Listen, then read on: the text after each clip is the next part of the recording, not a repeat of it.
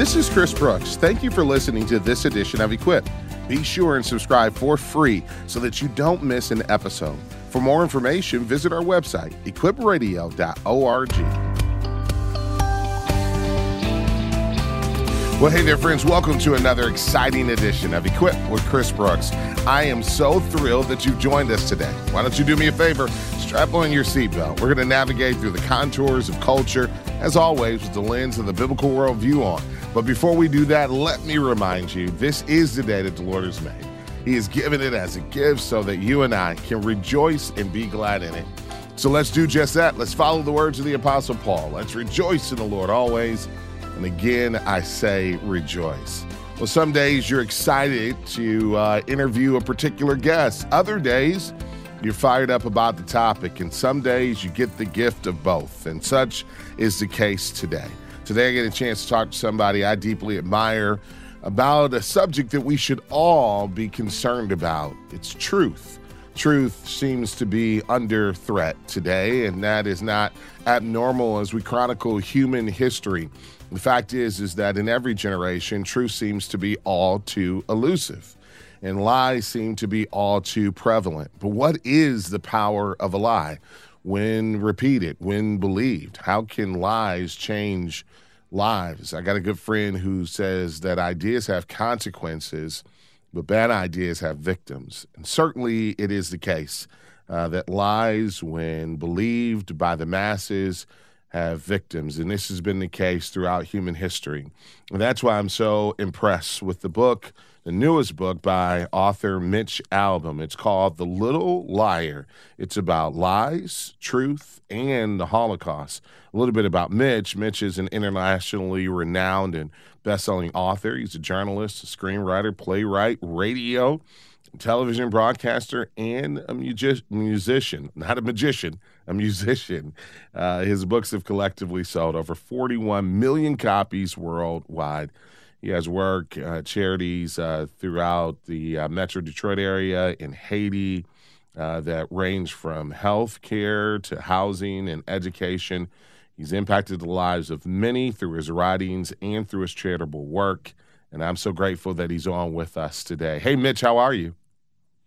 Chris, it's great to be with you. I wish I was a magician. That would be a great. Never had that skill. Listen, before we get into the book, listen, as a fellow Detroiter, how did we lose that game, Mitch? I feel like I've been in group therapy for the last 48 yeah. hours. There were friends of mine who were already booking their flights at halftime to Vegas to go to yep. the Super Bowl. We were so close. We were so close, but uh, sometimes you gotta walk before you run. And we were playing a team that's been there a million times, and yes, we didn't play the second half, and they did, and they won by three. And uh, I know exactly. I was there. I was at the game. I was in San Francisco. Oh man! And it was. Uh, the difference between the people in the parking lot when I was walking in, all the Detroiters who were there wanting to take selfies and saying, "Well, this is our year," yes. and then that yes. night when I flew home on the red eye, they were all they were all on the red eye in their chairs and holding their heads. And how could that happen? Oh. But that's the beauty of sports, you know. And uh, somebody wins, somebody loses.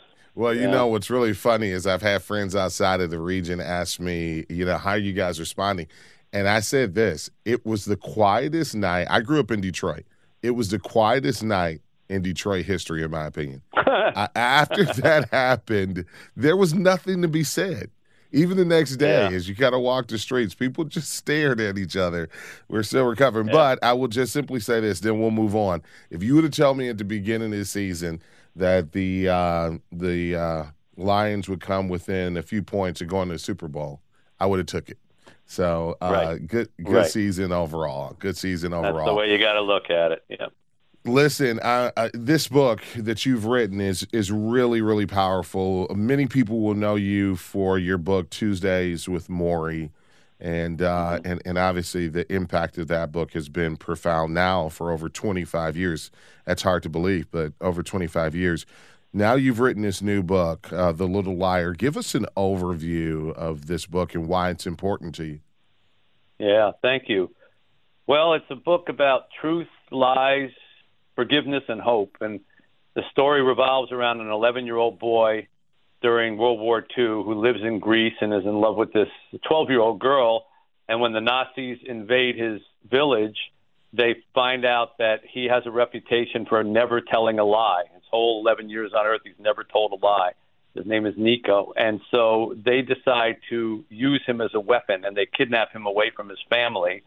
And they say that you can go back to your family in a couple of weeks. You just have to do us a little favor. You have to stand on these railroad tracks, and every day people are going to be coming and they're going to be confused. And you just have to go up and down and tell them that the trains are going to new jobs and new homes and everything's going to be good. And then you can go back to your family. So, thinking that he's telling the truth because he's never not told the truth, he does this every day. Uh, and because people know him as this kid who's never told a lie, they trust him and they get in the trains. And it's only on the very last day that he sees his family and this little girl who's in love with him uh, being shoved into these boxcars, and he finds out that these trains are actually going to the concentration camps. Mm. And then to make it worse, the, the Nazi who tricked him doesn't let him get on the train. So his family and everybody that he knows is taken away, and he's left behind. And the book follows what happens to him from that day forward for the next 40 years what happens to him, what happens to the girl that he loved, what happens to his brother who gets sent to the concentration camp, and what happens to the Nazi, the effects of that one lie on all of their lives for the next 40 years. And it's a parable about you know the price that we pay when when truth is abused.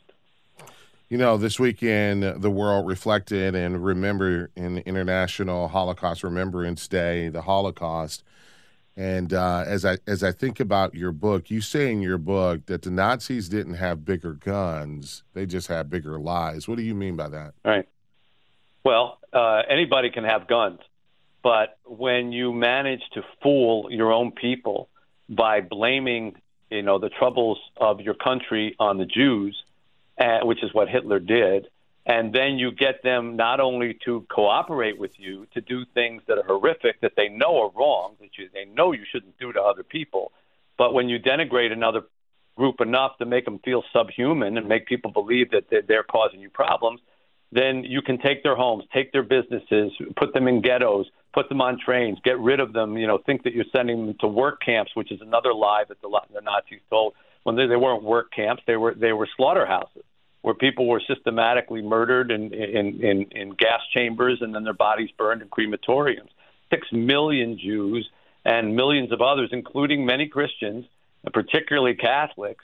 In fact, the Dachau concentration camp had a separate wing for uh, just for Christian clergymen, mm. and the Nazis even signed an agreement with the Catholic Church back in the 30s saying, "Oh, we won't interfere. You know, if you, you you don't bother us, we won't bother you. We won't interfere with matters of the church." When in truth, they had plans, Chris, yeah. Uh, yeah. that have been uncovered that they were going to replace every church uh, in Europe, or the Bible was to cease publication.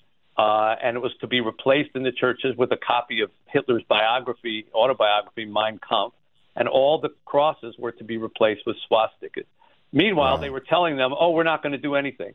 So the lies yes. that, that were perpetrated during that period of time were were impossible to list. There are so many of them, but that's why they were able to get away with so much of what they did. As Joseph Goebbels said, a lie told once is easily seen as a lie, but a lie told a thousand times becomes the truth. And that's what they did. They told the same lies a thousand times.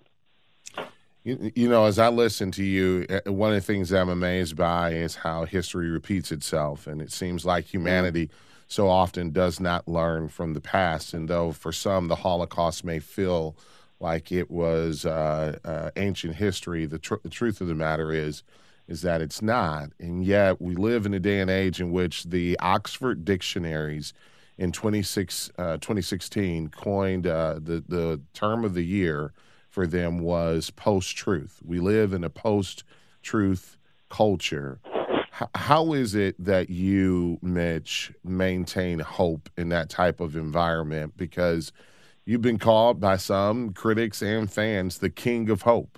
How do you maintain hope in the midst of all of this? Well, First of all, I'm okay with that as a criticism because I think that that's not a bad throne to get stuck on. You know, King of Hope. It was a it was a critic who came up with that. You know, he was making fun of me And he said, ah, he's just the king of hope. and I said, well, okay, that's not so bad. I'm, I'm no, that's that. not bad. uh, but how do you hang on to hope? Well, you know, I look at people who endured that period of time, many of whom I interviewed in, in research for the book, even though the book's a fiction. You know, I did a lot of, of real research for it to get a feel of what it was like to be in those camps and live through that time. And the hope that they maintained in, in light of a situation even worse than anybody can think of today was remarkable. There, there's a scene that I created as a result of that in the concentration camps where the family of this boy, who's all been sent off to the concentration camps, at night they gather together in the barracks, and the grandfather insists that every one of them, whispering so they can't be heard by the guards, every one of them say one thing that happened that day that they're grateful to God for. And you wow. can say to yourself, well, how could there be anything in a as in a life as a prisoner in a concentration camp that you would have anything to say to be grateful for? So one of them says, "Well, tonight I got an extra spoonful of soup," or one says, uh, "My rotted tooth fell out," one says, "The guard that always beats me had off today, so I didn't get beaten," or one says, "I saw a bird and I was inspired." And it that search for hope, Chris, that human quality that wants us to believe that no matter how bad today was, tomorrow can possibly be better. That is the spark of faith, divinity, and, and humanity inside every human person. It's something that animals don't necessarily have, you know, that they have instinct. We have hope. And as long as we have hope, things can get better. And I, I honestly believe that to my core. And I believe that's what God wants us to believe too you were born to a Jewish family, and uh, you, you, I've heard you describe those Jewish families when you were a kid, Jew, Jewish men and women who wore long sleeves. What did that mean? Yeah. What did that represent? I was five, six years old. I remember when I first became aware of these people in my neighborhood who wore long sleeves in the summertime. And I asked my mother once, why are they dressed like that. It's so hot outside. And she said, well, they have numbers tattooed on their arms and they don't want people to see them. And I said, well, why don't they want people to see them? And she said, well, I'll tell you when you're older. You know, and mm. I, of course, I got to be older and I found out that those were the numbers that were tattooed by Nazi guards on their wrists that they can never get rid of. And now, sadly, Chris, a lot of those people, most of those people are gone and mm. they're not here to tell their story and uh, we've evolved now into a society where I just read a, a survey that was done in late last year, where one in five young people in America think the Holocaust was a myth. Wow. One in five wow. young wow. people think the Holocaust was a myth, and yet zero percent of people over 65 yeah. think that it's yeah. a myth. So, what yeah. does that tell you? that as history is passing and as the years are passing, the horrors of it are are disappearing, uh, and that can't be allowed to happen because if we go from one in five to next generation one in three to next generation, you know, one of one, it will happen again, and it might not be against Jewish people. You know, it, it, yeah. there's no guarantee that it's just going to be that. It could be against anybody. When you persecute people simply because of their religion, that's a, that's a, that's an act that can repeat itself again in history very easily. There are four characters in this uh, phenomenal book: Nico, Sebastian, Fanny, and Udo. We're going to talk about each of them and how, in many ways, they personify each of us and how we can relate to this saga that reminds us of the Holocaust, but reminds us all more importantly, how important truth is. We're going to take a short break. You know, Mitch calls truth uh, the uh, really most important virtue. Uh, the book says that truth is a shadow you cannot outrun. It's the mirror that holds your final reflection.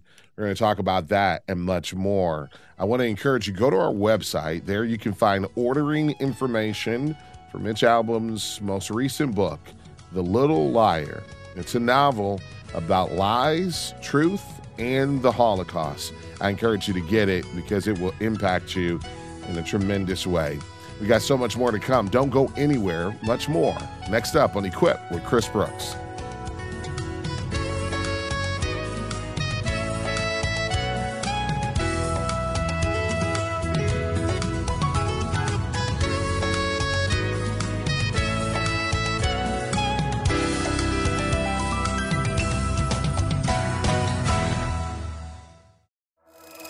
The Bible is essential for a vibrant life in Christ. I want to equip you to live each day grounded in God's Word. That's why I've chosen the book Memorizing Scripture by Glenna Marshall as our impact gift this month. Discover memorization techniques that work for you and learn how to truly meditate on God's Word every day. This book can be yours with a gift of any amount. Simply call 888 644 4144 or visit us at equipradio.org. Welcome back to Equip with Chris Brooks, talking to Mitch Albom about his newest book, The Little Liar, that uh, centers around the life of a young boy who encounters a lie that changes his life and the life of many, and the power and the quest of truth and forgiveness. The book is not narrated, though, Mitch, by Nico, the young 11 year old boy who were used uh, by the Nazis to really trick uh, people in his community. It's it's narrated by the truth. Talk about that right. approach. How'd you come to that approach, and why did you take that approach? Well, Chris, the most important thing when you write a book after you decide kind of what the story is going to be is the voice that you're going to tell it in. You know, think of if Catcher in the Rye had been told in the third person instead of the first person, it never would be as effective. You know, you yeah. you knew that guy because of his voice. Well, I tried to determine well what would be the best way to tell this story. The first person, I thought, well, you know, that's that's a little preachy uh, because I knew I was going to talk a lot about the impact of lies and truth. Third person felt like it wouldn't be impactful enough. It would just be this is what happened. And then I said, well, what if we have what's called a benevolent narrator uh, the truth itself actually tells the story. And so, as you sort of hinted at it then, just before we went to break, the, the book basically begins with, you know, you can trust the story you're about to hear. You can trust it because I am the only thing in this world you can trust.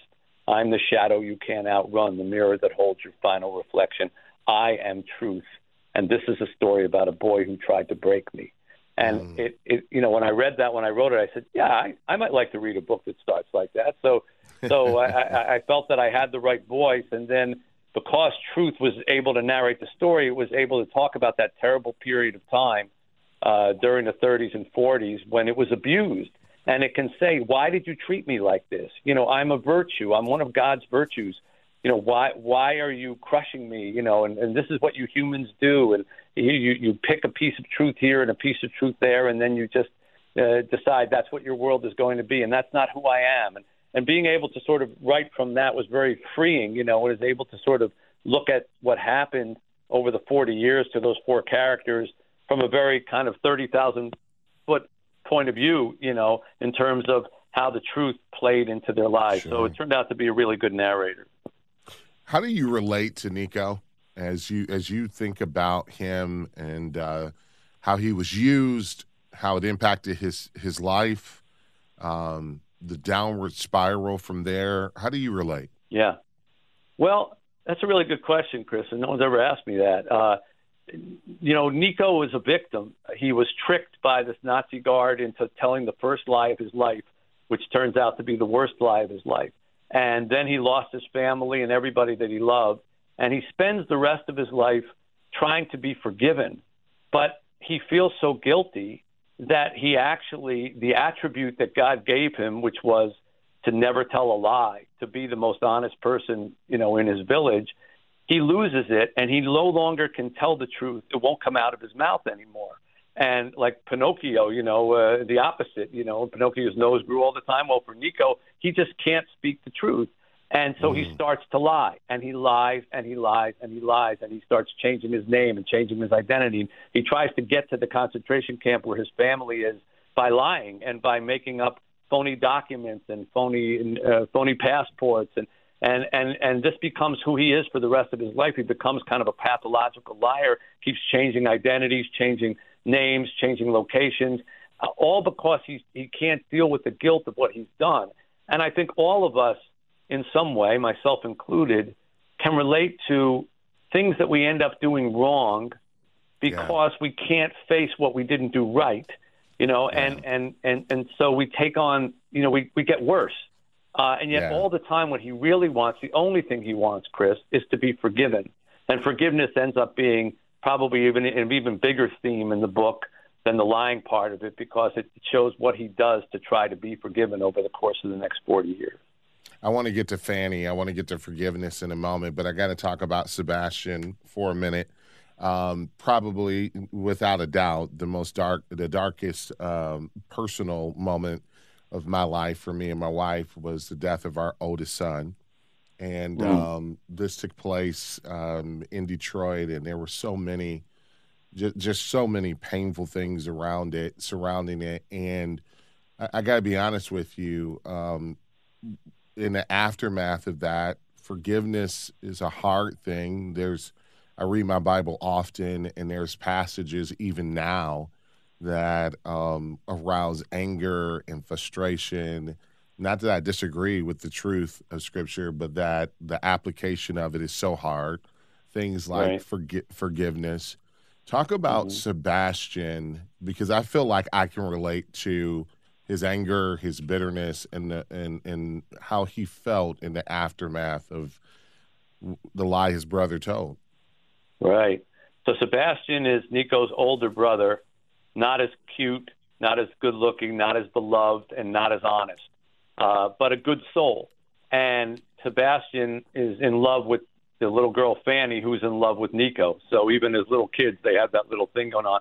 And then when Nico tells this lie, uh, and the families are shoved into the boxcars, Sebastian and his family uh, are sent away. Uh, and in fact, Fanny's in the in the train car with them, and they're all sent off to the concentration camps. And Sebastian uh, organizes a way to get Fanny uh, out of the train. Uh, I won't go into a whole thing, but uh, somebody rips a, rips the grate off the window, and he he volunteers her to be thrown out the window, and and say literally saves her life by getting her thrown out the window of this train car before the Nazis discover what they did. But he himself is sent to a concentration camp, and all the suffering he endures uh, over and over again, he blames on his brother. And he yeah, says he must yeah. have been working with the Nazis, and that's why we're here. And even though his father and his grandfather say it wasn't his fault, that he couldn't have known, he's not a liar. Yes, he is. Yes, he is. He worked with the Nazis. And when he survives the concentration camp, he sets out to try to find his brother and bring him to justice believing that he's a war criminal. He becomes a Nazi hunter, essentially. And so his whole life is, as you said, seeking, you know, revenge and not forgiveness. His heart is hardened uh, and doesn't want to forgive. And that's the opposite side of, you know, uh, forgiveness. I mean, people who don't want to. And I, I deliberately created a character like that because I wanted to show, well, here's what you have to, here's who you have to try to break down, just as you had yes. to be broken down when you're grief. Here's what you, here's your, here's your, oak tree that you have to try to chop down with yes. kindness and forgiveness. Let's see if it can happen. Well, you know, I think about the story of the prodigal son, arguably Jesus' most famous story. And here I find myself identifying both with the prodigal son as well as the older brother in that story. Mm-hmm. And I mm-hmm. think in similar fashion, I find myself identifying with Nico and Sebastian and, um, and not able to judge either because I can see myself in both. We got about a minute or two before we go to break. Talk to us about Fanny and how important she is to forgiveness. So Fanny, who was always in love with Nico, uh, doesn't believe that he did it on purpose, and she survives uh, as a result of being thrown out of that window. And there's a lot of, you know, she's taken in by strangers, and she suffers a great deal herself. She's almost killed. And Nico, at one point, who is pretending to be uh, a Nazi, you know, guard, uh, actually encounters her for a brief moment and helps save her life. And she never forgets this, even though she never spoke to him. And she spends her whole life trying to find him, not to punish him, which is what Sebastian wants to do, but she spends her whole life trying to find him to forgive him. And she pursues him for decades. And of course, he's changed his name, he's changed his identity, he's moved to different countries. And she finally catches up with him, although she's not sure it's him. And you know, I don't want to ruin it, but uh, you know, the opportunity to forgive uh, arises, and it's important to remember with forgiveness, Chris, that the need to be forgiven is equaled by the need that we actually have to forgive. People don't think that. They always think, oh, the only with forgiveness, it's only the person who wants to be forgiven. No, deep inside, we all actually yes. want to forgive the people who have hurt us mm. somehow because we don't want to retain that anger.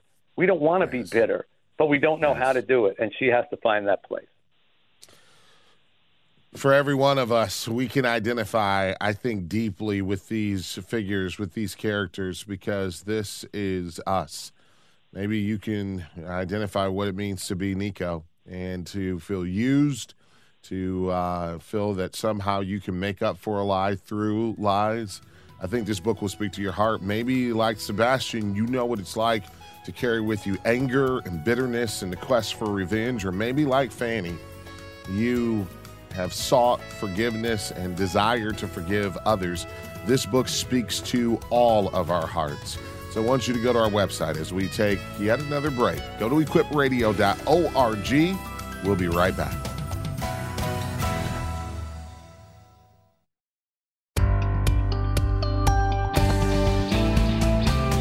Welcome back to Equip with Chris Brooks. Find out more about the program by going to our website, equipradio.org. There you can listen to all of our previous interviews as well as support the program.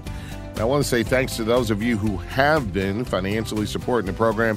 It's your generosity that allows us to be here every day to fulfill our mission of equipping Christians to more effectively live, share, defend their faith. And I want to encourage you to stand with us. We are about $1,300 away from our goal. That is uh, absolutely achievable for our budgetary goal for this month. It just means about 13 friends giving a gift of $100. But whatever you can give today, I would uh, encourage you to do so.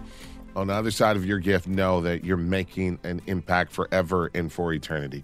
Why don't you call this number 888 644 4144? That's 888 644 4144 or go to equipradio.org.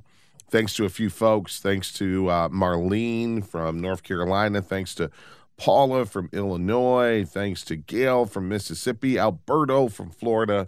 So many more. So grateful for you and your support of the program and you listening every day.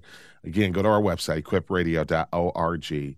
Mitch Albom is my guest. We've been talking about his newest book, the Little Liar. It's a novel about lies, truth, and the Holocaust. I highly encourage you to get a copy. Uh, it seems to me, though, that every book that you've written in some ways brings me back to Tuesdays with Morrie. Is that is that just me, or is there a connection, Mitch? It's not just you. Uh, it's it's true, and it's probably a bit intentional, I guess. It, you know, I, I've had a kind of weird life, Chris, and you know a little bit about it because we're both from Detroit. For the first half of my working life, I just was a sports writer. I never I never did anything outside of the world of sports. I, you know, wrote sports and broadcasted sports. Was on the ESPN talking about sports, and then I wrote this book called Tuesdays with Morrie, and I just did it to pay his medical bills. You know, Morrie was an old college professor of mine who I had been very close with back in the 70s when I went to college, and then I lost track of him while I was busy pursuing my own ambition and my own, you know, celebrity and all my own money and all that kind of stuff. Really didn't concern myself with much else. And then I found out he was dying from Lou Gehrig's disease when I happened to see him on the Nightline program talking to Ted Koppel, and that was the only way wow. I found out that he was sick.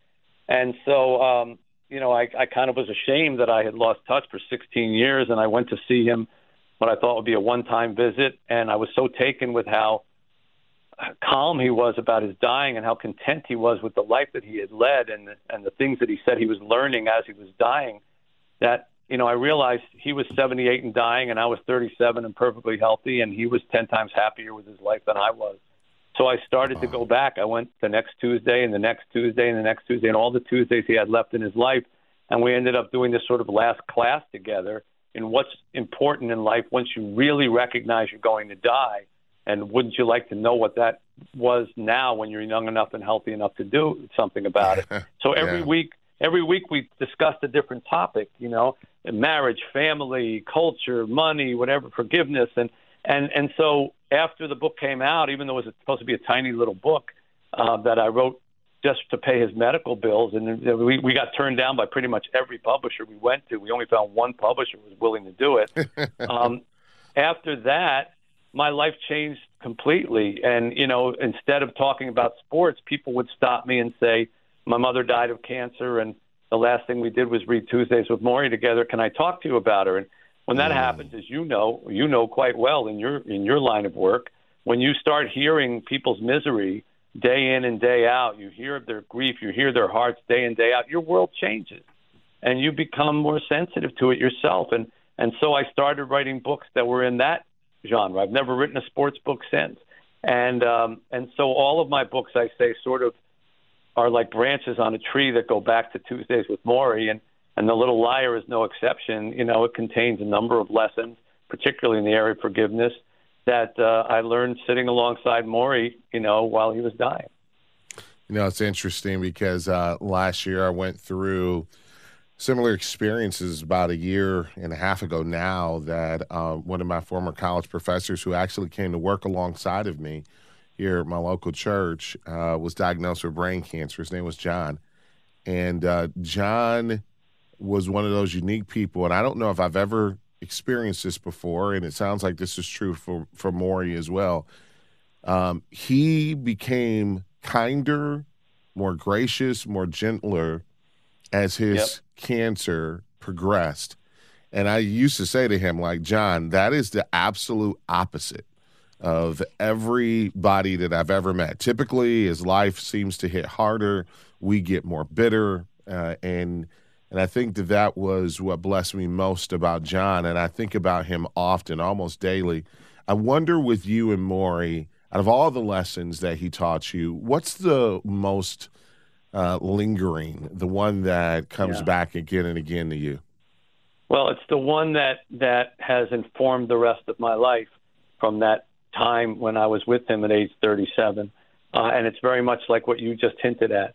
I would watch people go in to see Morrie other than me, and frequently they would try to like uh, put on a happy face, you know, bring photos, things like that. So I'm going to cheer him up. I know he's dying. I'm not going to bring up anything negative. I'm not going to talk about his disease, anything. And they would go into his office, the door would close, and they'd come out an hour later in tears. But they would be crying about like their job, their love life, their divorce, or whatever. And they would say, Well, I don't know what happened. I went and I tried to start cheering him up, but after a few minutes he he started asking me questions about my life, so I started talking. Then he started really asking me questions, so I started. Then he really asked me. Next thing I know, I was bawling. You know, I tried to cheer him, up but he he ended up cheering me up. So I went into Morrie and I said to him, I don't understand. You're the one who's dying why don't you just say, you know, let's not talk about your problems. Let's talk about my problem. And he looked at me as if I were being very naive. And he said, Mitch, why would I ever take from people like that? Taking wow. just makes me feel like I'm dying. Giving makes me feel like I'm living.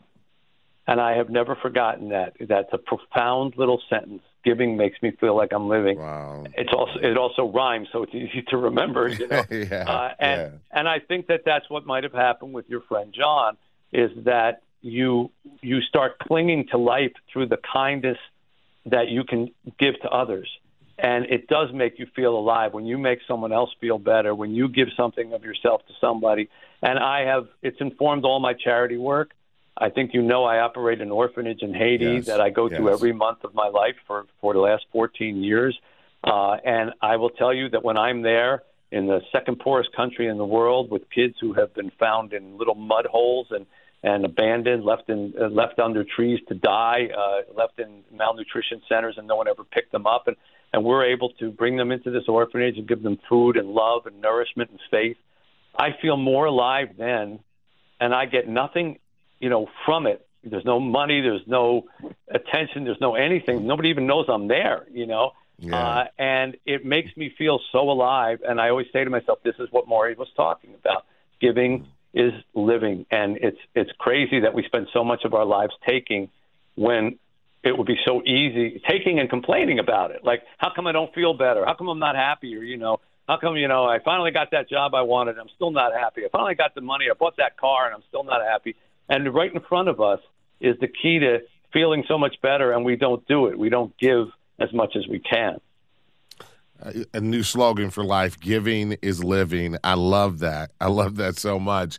You also mentioned, and just one final question about Morrie, you also mentioned you learn a lot about forgiveness from him.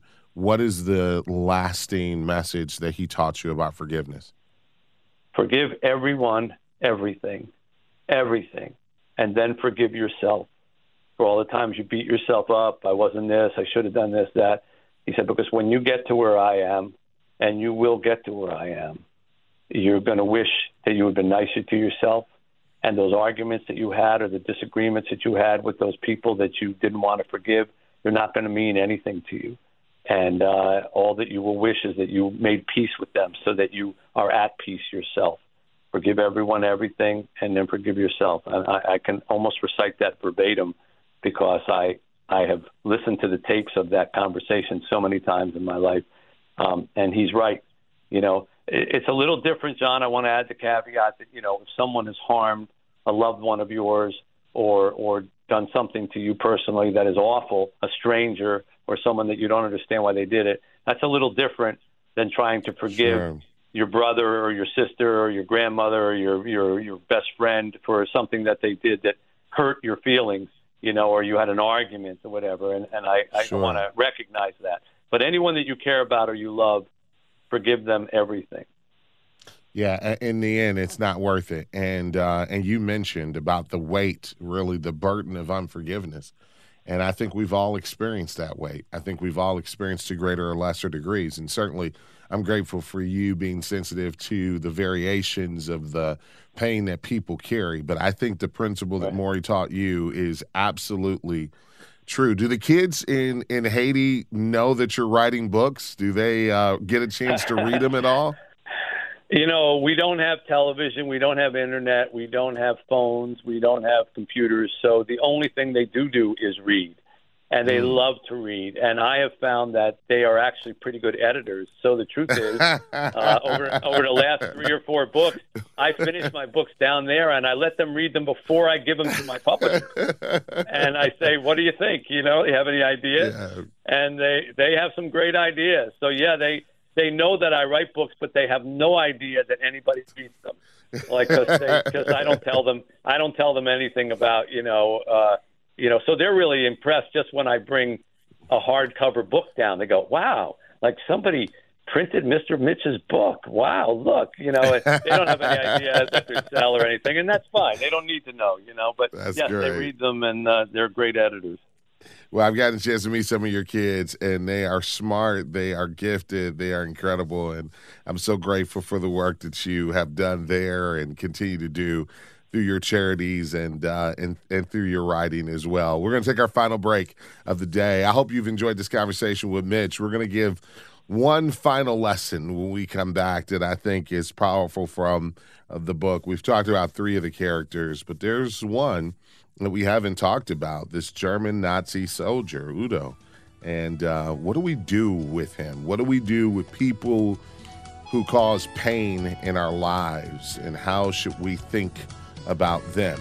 I want you to get a copy of, of uh, The Little Liar, Mitch Albom's newest book. It is a novel that is captivating and I believe will move your heart, your mind, your soul, and your feet into action. Go to equipradio.org. That's equipradio.org. We'll be right back.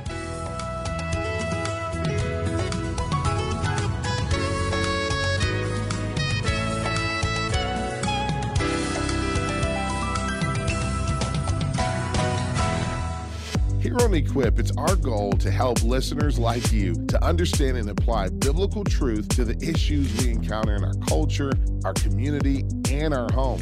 But we need your help. Will you join our family of equippers by making an ongoing monthly donation to Equip? When you do, you'll have exclusive access to regular encouragement from me, as well as our Equipper webinars and other special offers. Become an Equipper today Call 888 644 4144 or visit equipradio.org. Hey, friends, I got good news. We have five complimentary copies of The Little Liar that we want to uh, just get into the hands of a few people.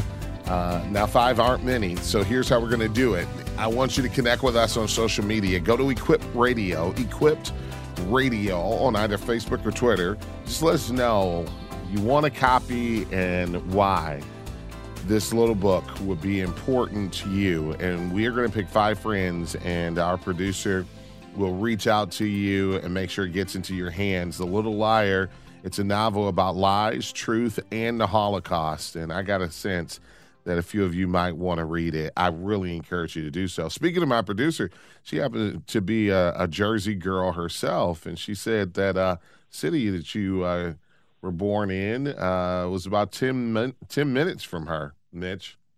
Oh, I don't okay. know if well, you still got connections to New- uh, Jersey.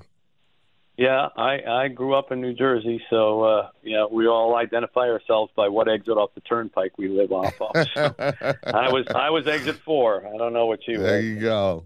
There you go. Well, listen, I, I want to ask what I think might be the toughest question, at least that I've thought about uh, with the book. What do we do with Udo?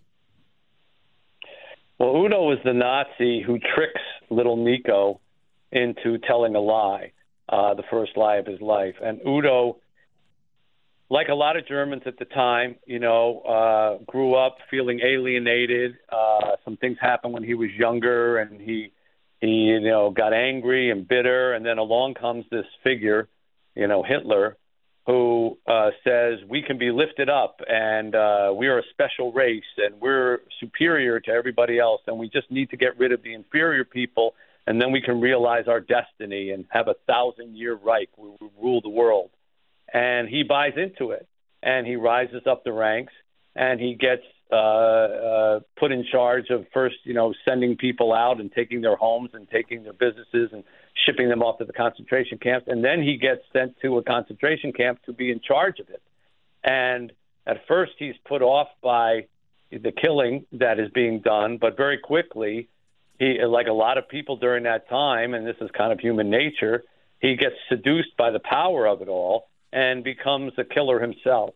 And when the war ends, he has to go on the run and uh, and and has to you know get, leave behind everything that he thought he built up, and he can't believe that his side didn't win, and he ends up in America uh, as a lot of Nazis did back then. People don't realize that, but America recruited Nazi uh, officers and and, and and and and officials to help in the fight against the Russians, and it gave them new names and new identities and let them live here and work here, and he ends up here uh, where he is plotting one day to, you know, have the Nazi uh, uh, Nazi revolution take over again. And he's a very hard character to deal with because it's hard to find anything redeeming in him. Uh, Yeah. But the challenge is, can you understand why someone like him gets seduced by the notion of, Yeah. you know, join our group and you'll be special and and look down on others and it'll make you feel better about yourself. And he's the challenging character for all of them to try to understand Yes. because he's they've been the cause of so much torture. But isn't that true of real life, Chris? We have Yeah. people in our lives who we have to deal with that we just don't understand why they're being so mean or why they're you know reveling in in, in making life bad for other people.